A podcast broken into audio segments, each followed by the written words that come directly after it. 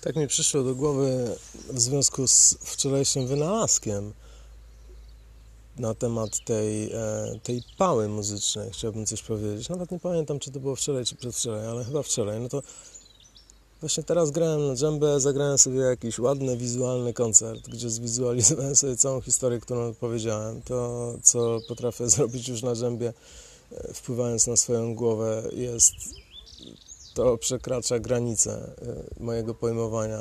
Bardzo ładna rzecz. Ciekawe tak włożyć sobie rękę prosto w mózg i bełtać tam. No, bardzo, bardzo zajmujące zajęcie. W każdym razie pomyślałem sobie, grając na tej dżembie, czy to nie jest tak, że poniekąd każdy instrument właśnie na świecie staje się takim czymś, co, co rozumiemy tak, jak, jak tę pałę muzyczną, o której wczoraj mówiłem. Bardzo ciekawe, bardzo ciekawe. Oczywiście ta pała muzyczna definicyjnie ma, ma większe możliwości, jeżeli chodzi o muzykę, ale, ale faktycznie poniekąd w jakimś zakresie każdy instrument rzeczywiście staje się dźwiękiem swojej, dźwiękiem muzyki swojego właściciela czy swojego grającego. To ciekawe. Jaka muzyka jest w tobie? Pomyśl sobie na taki temat. Bardzo ładny temat swoją drogą.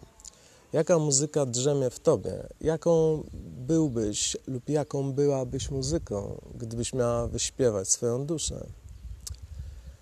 To tyle. Aha, jeszcze jeden teaser. Dzisiaj pojawi się coś z tej ziemi. Po prostu wymyśliłem pocałunek trzecich oczu.